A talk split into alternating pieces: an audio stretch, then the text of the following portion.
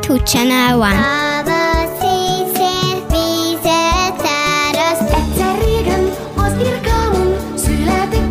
ákombákom. A három kismalac boldogan élt a három házikóban. Én elmentem a vásárba fél pénzzel. Childhood Channel One. A mi rádiónk. Childhood Channel 2. A mi rádiónk. Riszálja úgyis, úgyis, riszáló Kertész leszek, fát nevelek.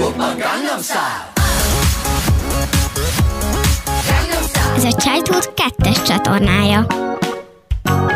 Childhood Channel 3. Ez a mi rádió. Nekem ő a testvérem, vérem, vérem, testvérem, vérem, vérem.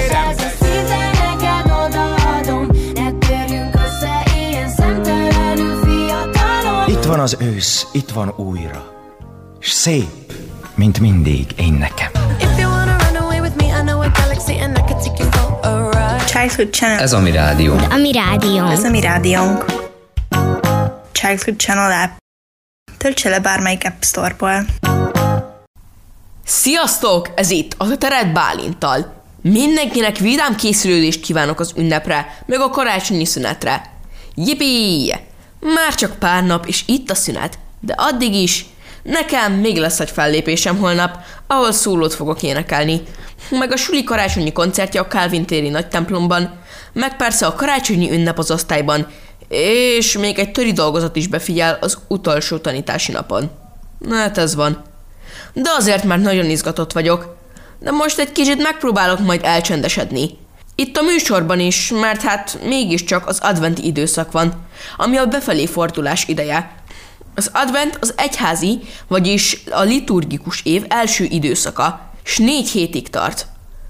A negyedik adventi vasárnapot december 25-én Jézus Krisztus születésének ünnepe követi.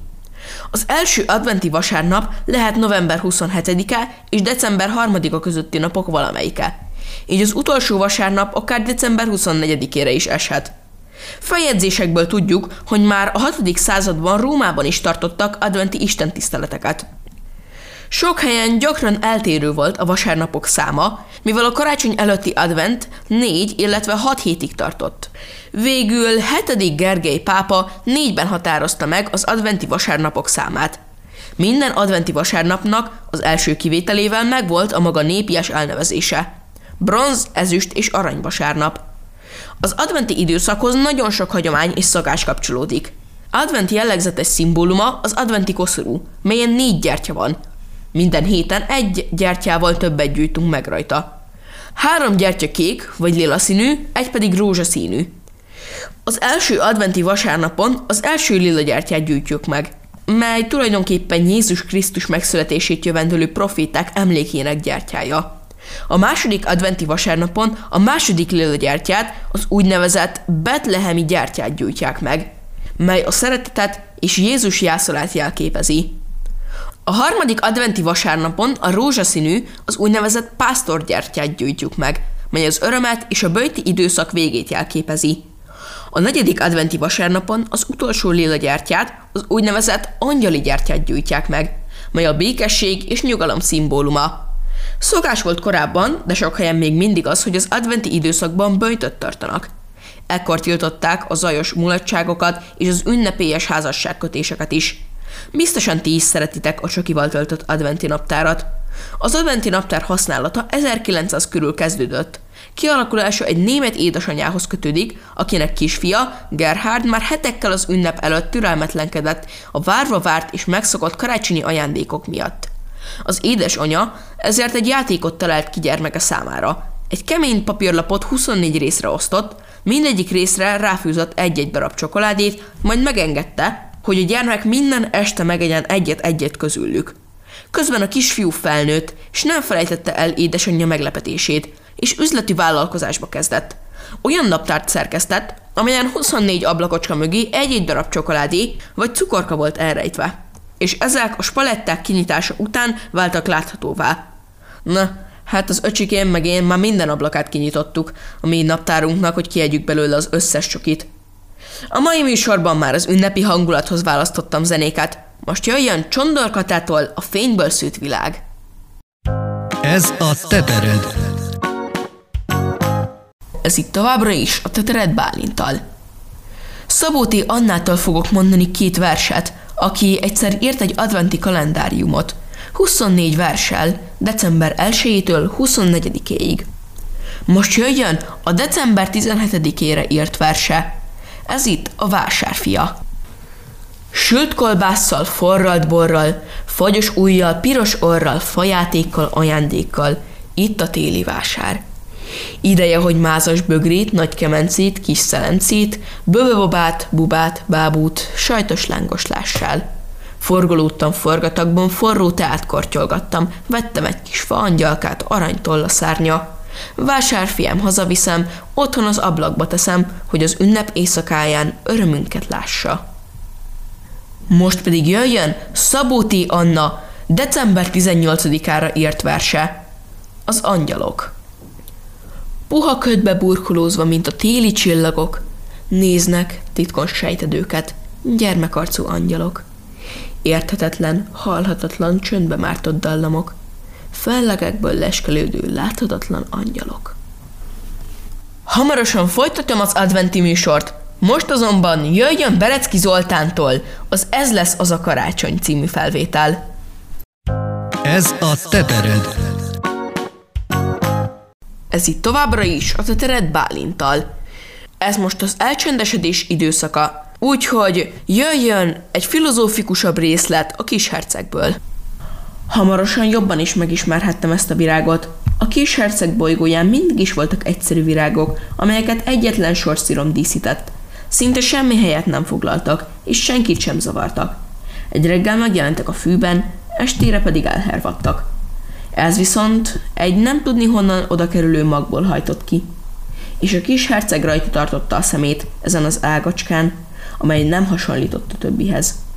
Új majomkenyérfa fajta is lehet. A hajtás azonban hamar abba hagyta a növekedést, és neki látott a virágkészítésnek. A kis herceg, aki tanulja volt a hatalmas bimbó berendezkedésének, biztosra vette, hogy káprázatos jelenség fog előbújni belőle, de a virág csak nem fejezte be a szépítkezését zöld szobájának fedezékében. Gondosan megválogatta a színeit, lassan öltözködött, egyenként simította szét a szírmait. Nem akart olyan gyűrötten előbújni, mint a pipacsok. Csak szépsége teljes pompájában akart megjelenni. Ó, igen, nagyon kacer volt. Titokzatos öltözködése tehát napokon át tartott. Aztán egy reggel végre pontban napkeltekor megmutatta magát. S ő, aki annyi alapossággal dolgozott, így szólalt meg ásítva. Ó, még szinte fal sem ébredtem. Elnézést kérek, még teljesen kócos vagyok. A kis herceg nem tudta leplezni elragadtatását. Hogy a milyen szép, ugye? válaszolta virág szeríden. És a nappal egy időben születtem. A kis herceg ebből rögtön tudta, hogy a virág nem túl szerény, de annyira megkapó volt. Azt hiszem itt az ideje a reggelinek, tette hozzá nem sokára a virág. Lenne olyan kedves gondolni rám. És a teljesen meghökkent kis herceg keresett egy locsolót friss vízzel, és kiszolgálta a virágot. Így ütörte a virág kicsit félénk hiúságával a kis herceget. Egy nap például ezt mondta neki a négy tüskéjéről. Akár már a tigrisek is jöhetnek a karmaikkal. Nincsenek tigrisek a bolygómon, ellenkezett a kis herceg. És a tigrisek nem is esznek füvet. Nem vagyok fű, válaszolt a viráglágyon. Bocsásson meg. Egy csöppet sem félek a tigrisektől, viszont utálom a húzatot. Nincs egy paravánja? Utálja a húzatot. Ez nem túl szerencsés egy növénynek, jegyezte meg a kis herceg. Elég nehéz eset az a virág. Este tartson üvegbúra alatt. Nagyon hideg van önnél. Rosszul lett berendezve, ahonnan én jövök. De a virág ekkor abba hagyta, hiszen magformájában jött. Nem tudhatott semmit a többi világról. Szégyenében, hogy hagyta magát rajta kapni egy ilyen csacsi hazugságon, köhintett kettőt-hármat, mint ha a kis herceg hibázott volna. A paraván? Elindultam volna keresni, csak beszélt hozzám. Így a virág egy kicsit eltúlozta a köhögését, hogy még inkább lelkiismeret furdalást ébresszen benne. Így hát a kis herceg szeretetének minden jó szendéka ellenére elég hamar elkezdett kételkedni a virágban. Komolyan vette a jelentéktelen szavakat, és kezdett nagyon boldogtalan lenni. Nem lett volna szabad meghallgatnom, vallotta be nekem egy nap. Soha nem szabad meghallgatni a virágokat, csak nézni kell őket és magukba szívni az illatukat. Az enyém elárasztott az illatával, de nem tudtam örülni neki. Ez a történet a karmokkal, ami annyira felbosszantott. Ennek meg kellett volna hatnia. Még ezt is bevallotta. Nem tudtam még akkor semmit megérteni. A tettei alapján kellett volna megítélnem a szavai helyett. Elárasztott az illatával és a kisugárzásával. Soha nem lett volna szabad elmenekülnöm. Észre kellett volna vennem a gyengétségét az olcsó kis trükkjei mögött. A virágok annyira ellentmondásosak. Túl fiatal voltam ahhoz, hogy szeretni tudjak.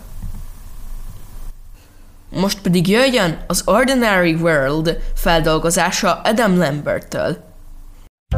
Ez a tetered. Ez itt továbbra is a Tetered Bálintal.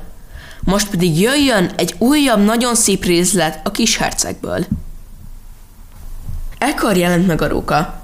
Jó napot, mondta a róka. Jó napot, válaszolt udvariasan a kis herceg. Megfordult, de nem látott semmit. Itt vagyok, mondta a hang, az almafa alatt.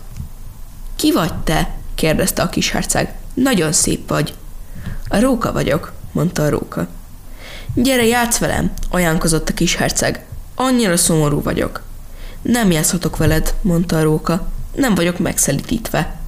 Bocsánat, mondta a kis herceg. Aztán némi gondolkodás után hozzátette. Mit jelent az, hogy megszelídíteni? Te nem vagy ide valósi, mondta a róka. Mit keresel itt? Az embereket keresem, mondta a kis herceg. Mit jelent az, hogy megszelídíteni? Az embereknek puskájuk van és vadásznak, ez elég kellemetlen. Tyúkokat is tenyésztenek, ez az egyetlen érdekes bennük.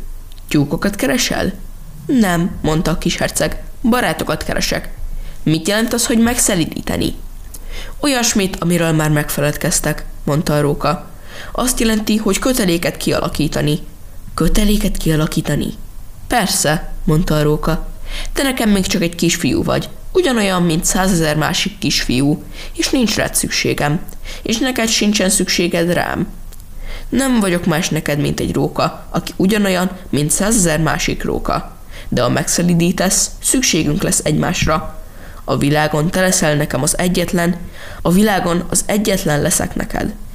Kezdem érteni, mondta a kis herceg. Van egy virág. Azt hiszem, megszelidített. Lehetséges, mondta a róka. A földön mindenféle dolog megeshet. Ó, ez nem a földön történt, mondta a kis herceg. A róka nagyon kíváncsi lett. Egy másik bolygón? Igen. Vannak azon a bolygón vadászok? Nincsenek. No, ez érdekes. És tyúkok? Nincsenek. Ö, semmi sem lehet tökéletes, sóhajtott fel a róka. A róka azonban visszatért az eddigiekhez. Egyhangú az életem. Én tyúkokra vadászom, az emberek pedig rám vadásznak. Minden tyúk egyforma, és minden ember egyforma. Így hát egy kicsit unom magam. De ha te megszelítítenél, az napfint hozna az életembe. Megtanulom majd megkülönböztetni a lépéseid zaját mindenki másétól.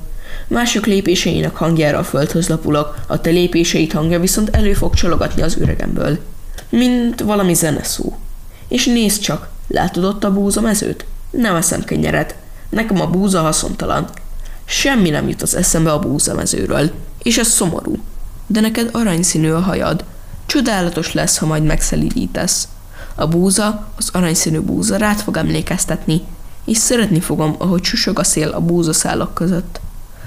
A róka elhallgatott, és sokáig nézte a kis herceget. Kérlek szépen, szelídíts meg, mondta. Szeretnélek, válaszolta a kis herceg, de nincs sok időm. Új barátokat kell találnom, és oly sok dolgot kell még megismernem. Csak azokat a dolgokat ismerjük meg igazán, amiket megszelidítünk, mondta a róka. Az embereknek már nincs idejük semmit megismerni. Készen vásárolják a dolgokat az árusoknál. De mivel barátárus nem létezik, az embereknek már nincsenek barátaik. Szelidíts meg, ha szeretnél egy barátot. Mit tegyek? mondta a kis herceg. Nagyon türelmesnek kell lenned, válaszolta a róka.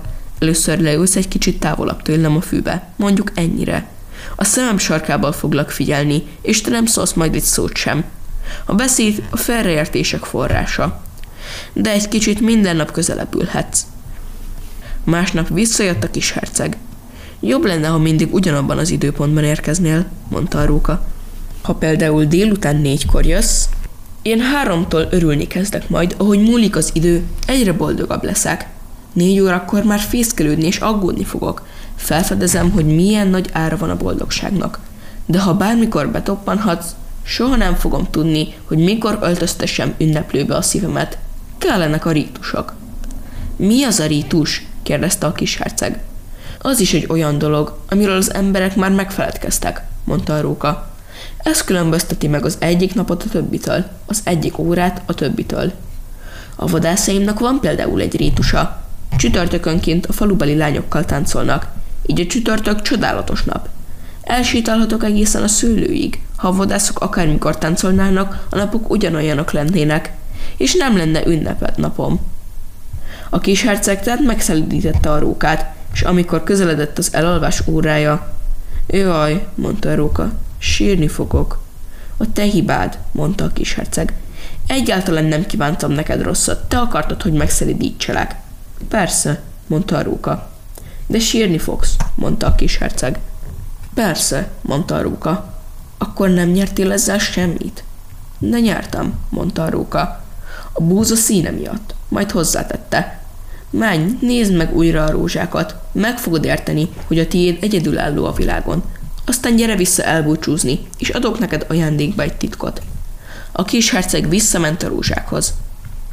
Egyáltalán nem vagytok olyanok, mint az én rózsám. Ti még semmik vagytok, mondta nekik. Senki nem szelídített meg benneteket, és ti sem szelídítettetek meg senkit.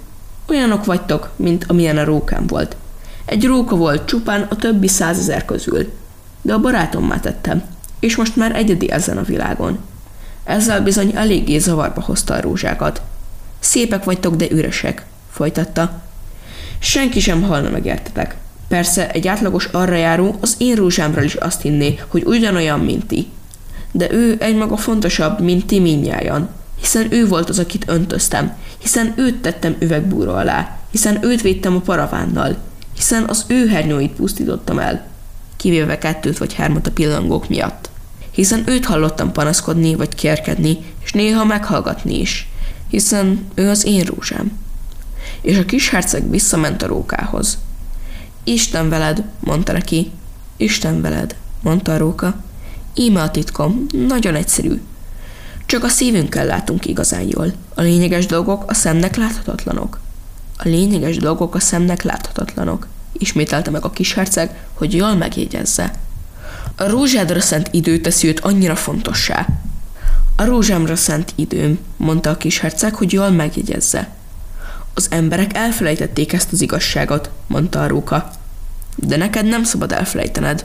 Örökre felelős lettél azért, akit megszelidítettél. Felelős vagy a rózsádért. Felelős vagyok a rózsámért, ismételte meg a kis herceg, hogy jól megjegyezze. Hamarosan hallhattok majd egy újabb ikonikus részletet a kis hercegből. Most azonban jöjjön a Bagasi Brothers Company-től az Égnek a Fények című felvétel. Ez a tetered. Sziasztok! Ez itt még mindig a Tetered Bálintal. Ma szót ejtenék a karácsonyi készülődésről. Nem tudom ti, hogy vagytok vele, de a karácsony előtti időszak sokszor eléggé zsúfolt.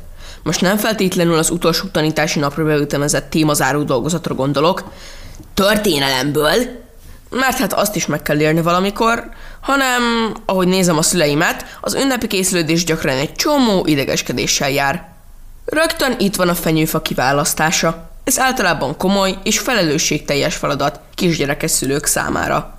És nálunk azért az öcsém még kisgyereknek számít. De érdekes módon ide nem is olyan drága a karácsonyfa. Persze ez csak személyes tapasztalat. Lehet, hogy van, aki máshogy látja. Szóval, apukám szerint azért lesz idén érdekes a helyzet, mert eddig nem volt macskánk, ezért nem kellett úgy kicevekelni a fát, mint egy északi tengeri olajfúró tornyat. Most már ezt is figyelembe kell venni, sőt minden esély megvan arra, ha Laki megpróbálja levadászni a csúsdíszt, akkor a fenyő eldöltében magával viszi a lapos tévét is, és ez így már jelentős káresemény lesz. Konkrétan idegállapotba fognak kerülni a szüleim. Így lesz igazán vidám az ünnep. A másik, hogy ajándékot kell vásárolni, általában 160 ezer embernek. De legalábbis úgy tűnik, mint annyi lenne.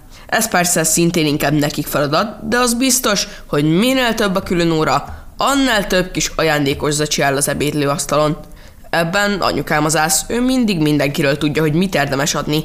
Szóval egy igazi nagy vezír ebben a témában. És minden más témában is. Dörmögi most az apukám halkan. Az iskolában szintén meg kell ajándékozni egymást, és mindig jó kérdés, hogy kit húzol, mert ha az a gyerek az, aki állandóan elveszi az uzsonnádat, akkor az egy elég fura helyzet lehet. Esetleg érdemes egy uzsonnás csomagot vinni neki, egy kis sertés majkrémmel. Azt már úgy is megszokta. Végül is a karácsonyi készülődésben az lenne a fontos, hogy élvezzük. És néha úgy tűnik, hogy ez nehéz, már csak az elintézni való.